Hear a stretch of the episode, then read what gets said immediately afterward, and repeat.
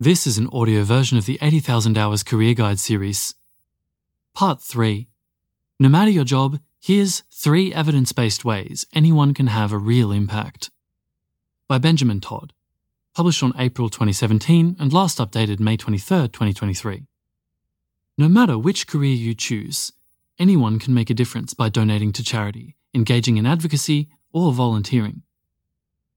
Unfortunately, Many attempts to do good in this way are ineffective, and some actually cause harm. Take sponsored skydiving. Every year, thousands of people collect donations for good causes and throw themselves out of planes to draw attention to whatever charity they've chosen to support. This sounds like a win win. The fundraiser gets an exhilarating, once in a lifetime experience while raising money for a worthy cause. What could be the harm in that? Quite a bit, actually. According to a study of two popular parachuting centres, over a five year period from 1991 to 95, approximately 1,500 people went skydiving for charity and collectively raised more than £120,000. That sounds pretty impressive, until you consider a few caveats. First, the cost of the diving expeditions came out of the donations. So, of the £120,000 raised, only £45,000 went to charity. Second, because most of the skydivers were first time jumpers, they suffered a combined total of 163 injuries, resulting in an average hospital stay of nine days. In order to treat these injuries, the UK's National Health Service spent around £610,000. That means that for every £1 raised for the charities, the health service spent roughly £13. So the net effect was to reduce resources for health services. Ironically, many of the charities supported focused on health related matters. We've been told by skydivers that safety has improved significantly since the 1990s, so it might not be as bad of an idea these days. Nevertheless, it's still an example of ineffective do gooding that was pursued by over 1,000 people. And we think you can probably do much better even than modern day parachuting. What about volunteering? One problem is that volunteers need to be managed. If untrained volunteers use the time of trained managers, it's easy for them to cost the organisation more than the value they add. In fact, the main reason many volunteering schemes persist is that if someone is a volunteer for an organisation, they're more likely to donate. When the organisation Forge cut its volunteering scheme to be more effective, it inadvertently triggered a big drop in donations.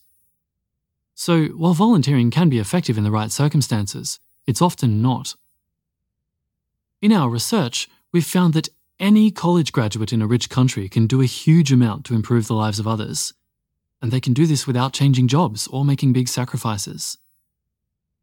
We'll cover three examples donating 10% of your income to effective charities, advocating for important causes, and helping others to be more effective. Heading Donating effectively. How can you take whichever job you find the most personally rewarding and do a huge amount of good? Give 10% of your income to the world's poorest people. It's as simple as that. Subheading How much good can donations do? A lower bound. Since 2008, Give Directly has made it possible to give cash directly to the poorest people in East Africa via a mobile phone. We don't think this is the most effective way to donate to charity by any means. Later, we'll discuss higher impact approaches. But it's simple and quantifiable, so it makes a good starting point. As we saw in part one of this career guide, the more money you have, the less additional money will improve your life. For instance, in the US, doubling your income is only associated with about a half point gain in life satisfaction on a scale of 1 to 10. These surveys have been extended across the world. There are examples in the following chart, though note this only shows correlation, not causation. So here's a graph with self reported annual household income on the x axis, and a y axis with self reported life satisfaction from 1 to 10 and we notice that there seems to be an overall curve, but it's made up of a number of smaller curves representing India, Russia, Italy, and the United States. And the overall curve seems to rise rapidly at first and then flatten out so it's not rising as quickly after that. And so correspondingly, the individual countries' lines have different gradients. So because India represents a lot of people with lower incomes, it's in the steeper part of this curve, so its line is quite steep. Russia's is a bit less steep because it has some higher income people as well. Then by the time you get to the United States, you have many more higher income people represented, so that line is a lot flatter. and so consequently you have four different lines that seem to trace out a gradually flattening out curve that's steep at the beginning and flat later, representing a relatively larger increase in well-being for a given increase in income for the poorer areas and diminishing returns for people who make more. The text goes on. Poor people served by Give Directly in Kenya have an average individual consumption of about $800 per year. This figure is based on how much $800 could buy in the US, meaning it already takes account of the fact that money goes further in poor countries. The average US college graduate has an annual individual working income of about $77,000 in 2023, or $54,500 post tax. This means that, assuming the above relationship holds, a dollar will do about 68 times more good if you give it to someone in Kenya rather than spending it on yourself. Audio note there are several footnotes in this section that discuss these sources and calculations in more detail, which you can find in the original article. Back to the text. If someone earning that average level of income were to donate 10% of it, they could double the annual income of seven people living in extreme poverty each year. Over the course of their career, they could have a major positive impact on hundreds of people. Grace is a typical recipient of donations from Give Directly. She's a 48 year old widow who lives with four children. Here's a quote from Grace I would like to use part of the money to build a new house, since my house is in very bad condition. Secondly, I would wish to pay fees for my son to go to a technical institute. My proudest achievement is that I have managed to educate my son in secondary school. My biggest hardship in life is that I lack a proper source of income. My current goals are to build and own a pit latrine and dig a borehole since getting water is a very big problem. End quote. Give Directly conducted a randomized controlled trial of their program and found that recipients experienced significant reductions in hunger, stress, and other bad outcomes for years after receiving the transfers. These results add to substantial existing literature showing that cash transfers have significant benefits. Subheading how much sacrifice will this involve? Normally, when we think of doing good with our careers, we think of paths like becoming a teacher or charity worker, which often pay under half what you could earn in the private sector and may not align with your skills or interests. Compared to switching to those careers, giving 10% of your income could easily be less of a sacrifice.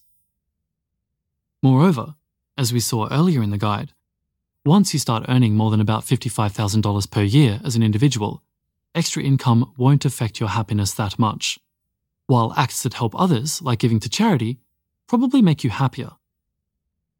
To take just one example, one study found that in 122 of 136 countries, if respondents answered yes to the question, Did you donate to charity last month? their life satisfaction was higher by an amount also associated with a doubling of income. In part, this is probably because happier people give more, but we expect some of the effect runs the other way too. And here's a link to read more about whether giving 10% will make you happier. Subheading How to have a bigger impact than being a doctor. The reason donations can be so effective is that it's possible that you can send your money to the best organizations in the world, working on the biggest and most neglected issues. Although many charities aren't effective, the best are. And while GiveDirectly is certainly an effective charity, there are others that some experts argue are even better. GiveWell, a leading independent charity evaluator, estimates that its top charities, such as Helen Keller International and the Against Malaria Foundation, can prevent a death for about every $5,000 in donations it receives. In addition, this provides other benefits that come with the treatment of malaria, such as improved overall quality of life and increased income, which causes further positive ripple effects over time. With a typical US graduate salary, Donating 10% of your income to the Against Malaria Foundation could therefore save more than one life every year. These kinds of proven, cost effective health programs offer such a good opportunity to do good that even the most prominent aid skeptics have offered few arguments against them. One life saved per year would amount to 40 lives saved over a 40 year career. In the previous article, we estimated that a typical doctor in clinical medicine saves three lives over their career. So, by donating 10% of your income, you could achieve around 10 times as much impact. We've just used the Against Malaria Foundation and GiveDirectly to provide a concrete lower bound on what you can achieve. We actually think there are many charities that are even more effective. Some charities work on issues that seem even higher stakes and more neglected, such as preventing a catastrophic pandemic.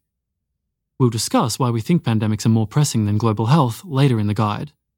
And you can read our separate article about which charities are highest impact, which is linked in this article. If everyone in the richest 10% of the world's population donated 10% of their income, that would be $5 trillion per year. That would be enough to double scientific research funding, raise everyone in the world above the $2.15 per day poverty line, provide universal basic education, and still have plenty left to fund a renaissance in the arts, go to Mars, and then invest a trillion dollars in mitigating climate change. None of this would be straightforward to achieve, but it at least illustrates the enormous potential of greater giving. Audio note there are several footnotes in this section that discuss these sources and calculations in more detail. You can find these in the original article. Subheading How is this possible? It's astonishing that we can do so much good while sacrificing so little. How is this possible? Consider one of the most important graphs in economics the graph of world income. So here's a graph. On the x axis is the percentile global income distribution in 2008. So 0, 10%, 20%, etc., all the way to 100%. On the y axis, we have income per person, and it ranges from about 0 to about $80,000 and it's a very unequal distribution. It's a very sharp spike up around the top 1%. And on the graph, there's an arrow pointing at that sharp spike, and it says, You're here, roughly. The top 10% seems to contain around half the area under the line. And when you look at, say, 50% or 40% and below, the line is so close to zero that it's hard to see. The text goes on. The x axis shows the percentage of people in the world who earn each level of income, as indicated by the y axis.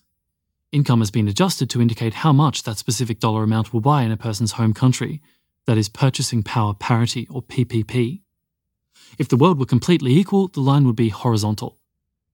As citizens of countries like the US and the UK, we know we're rich by global standards, but we don't usually think of ourselves as the richest people in the world. We're not the bankers, CEOs, or celebrities after all. But actually, if you earn $60,000 per year after taxes and don't have kids, then globally speaking, you are the 1%. Find out how rich you are by using this quick calculator, which is linked here in the article. These numbers are approximate, but it's still the case that if you're reading this, you are very likely in that big spike on the right of the graph, and perhaps even way off the chart, while almost everyone else in the world is in the big flat bit at the bottom that you can hardly even see. There's no reason to be embarrassed by this fact but it does emphasize how important it is to consider how you can use your good fortune to help others. In a more equal world, we could just focus on helping those around us and making our own lives go well. But it turns out we have an enormous opportunity to help other people with little cost to ourselves, and it would be a terrible shame to squander it. Subheading Take action right now. Many of the staff at 80,000 Hours have been so persuaded by these arguments that we've pledged to give at least 10% of our lifetime income to the world's most effective charities. We did it through an organization called Giving What We Can, with whom we are partnered. Giving What We Can enables you to take a public pledge to give 10% of your income to the charities you believe are the most effective. You can visit givingwhatwecan.org to learn more and take the pledge if you're ready. You can take the pledge in just a few minutes, it's likely to be the most significant thing you can do right now to do more good with your life. It's not legally binding. You can choose where the money goes, and if you're a student, it only commits you to give 1% until after you graduate. You'll be joining over 9,000 people who've collectively pledged over $3 billion. The pledge is not for everyone. We'd recommend being cautious if you're planning to have an impact mainly through your work, especially if that might involve lower wage work like at a charity if you have significant debt or financial problems, or if you're not sure you can stick to it. And if you're not quite ready yet, Giving What We Can allows you to take a trial pledge to give as little as 1% of your income for any period you choose to see how it goes before making any longer term commitment. Heading What if you don't want to give money? How to help through effective political advocacy. Just as we happen to be rich by virtue of where we were born, we also happen to have political influence for the same reason rich countries have a disproportionate impact on issues like global trade, migration, climate change, and technology policy, and are generally at least partly democratic. So if you'd prefer to do something besides giving money, consider advocating for important issues. We were initially skeptical that one person could have real influence through political advocacy, but when we dug into the numbers, we changed our minds. Let's take perhaps the simplest example voting in elections. Several studies have used statistical models to estimate the chances of a single vote determining the US presidential election. Because the US electoral system is determined at the state level, if you live in a state that strongly favours one candidate, your chance of deciding the outcome is effectively zero. But if you live in a state that's contested, your chances rise to between 1 in 10 million and 1 in a million. That's quite a bit higher than your chances of winning the lottery. Remember, the US federal government is very, very big. Let's imagine one candidate wanted to spend 0.2% more of GDP on foreign aid. That would be about $187 billion in extra foreign aid over their four year term. One millionth of that is $187,000. So if voting takes you an hour, it could be the most important hour the highest in expected value, you'll spend that year. The figures are similar in other rich countries. Smaller countries have less at stake, but each vote counts for more. And there's a link here to read more about these estimates. We've used the example of voting since it's quantifiable, but we expect the basic idea, the very small chance of changing a very big thing, applies to other forms of well chosen advocacy, such as petitioning your congressperson, getting out the vote for the right candidate, or going to a town hall meeting. We think this is likely to be even more true if you're careful to focus on the most important and most neglected issues. Heading Being a multiplier to help others be more effective. Suppose you don't have any money or power, and you don't feel like you can contribute by working on an important problem. What then? One option is to try to change that. We cover how to invest in yourself, no matter what job you have, in a later article in this guide. That aside, you might know someone who does have some money, power, or skills, so you can make a difference by helping them achieve more. For instance, if you could enable two other people to give 10% of their income to charity, that would have even more impact than doing it yourself. These are both examples of being a multiplier. By mobilizing others, it's often possible to do more than you could through just your own efforts. Some ways you can be a multiplier include the following First, spreading knowledge about effective solutions to neglected global problems. For whichever global issues you think are most pressing and neglected, you can find ways to share them with others. This is not about preaching or struggling to convince people. Only share with people you think will find the issue interesting. You probably know some who would.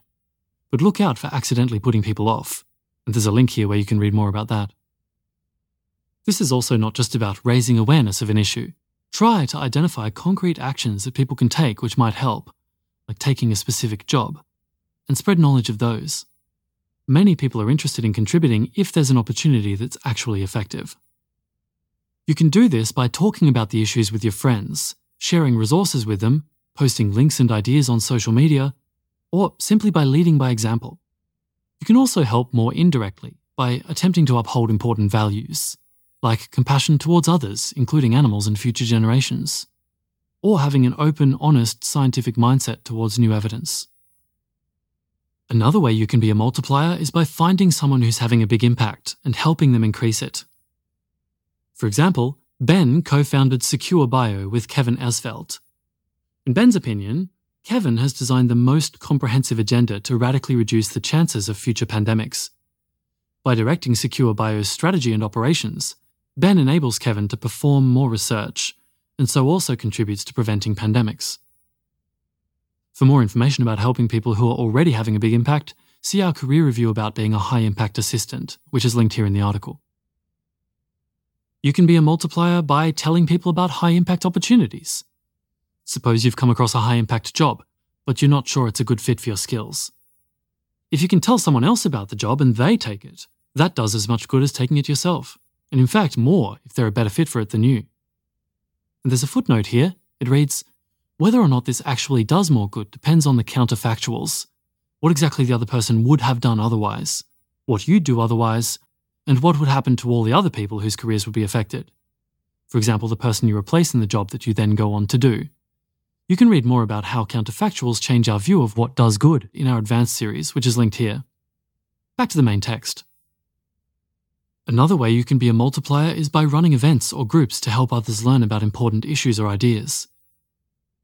If you're interested in effective altruism, then you could help run a local effective altruism group or lead a workplace group. It's often possible to get several other people interested in having a big impact, doing several times as much good as you might do by yourself. And you can be a multiplier through fundraising. It's often possible to raise more for charity through fundraising than you might be able to donate yourself. One easy example is to donate your birthday by asking people to donate to a cause in lieu of gifts. Or if you work at a company with a donation matching scheme, you might be able to encourage other employees to use it. You can also read more about effective volunteering. What matters is that more good gets done, not that you do it with your own hands. We're reminded of an old, most likely fictional, story about a time when President John F. Kennedy visited NASA. Upon meeting a janitor, Kennedy asked him what he was doing. The janitor replied, Well, Mr. President, I'm helping put a man on the moon. Heading Conclusion Anyone can make a difference. So, good news. You don't need to throw yourself out of a plane to do good. In fact, there are far easier and safer ways to have an impact that are much more effective. Due to our fortunate positions in the world, there's a lot we can do to make a difference without making significant sacrifices, whatever jobs we end up in. Here are some key ways to make a big positive impact without changing jobs. Give 10% of your income to effective charities. Use your political influence, such as by voting, or help others have an impact. You might like to consider taking the 10% pledge right now, and there's a link in the article to do that. Or take a moment to consider how else you might be able to make a big impact with little sacrifice. What if you want to make a difference directly through your career? If you can achieve so much with just 10% of your income, then what you could achieve with your entire job over decades could be huge. That's what we'll cover in the next three articles in this career guide. And that's the end of this part of the career guide. You can also get this guide as a free book. Sign up to our newsletter and we'll mail you the entire career guide as a paperback book. Just go to 80000hours.org and enter your email. That's 80,000 with numerals, hours.org. This reading was by Perrin Walker and produced by Type 3 Audio.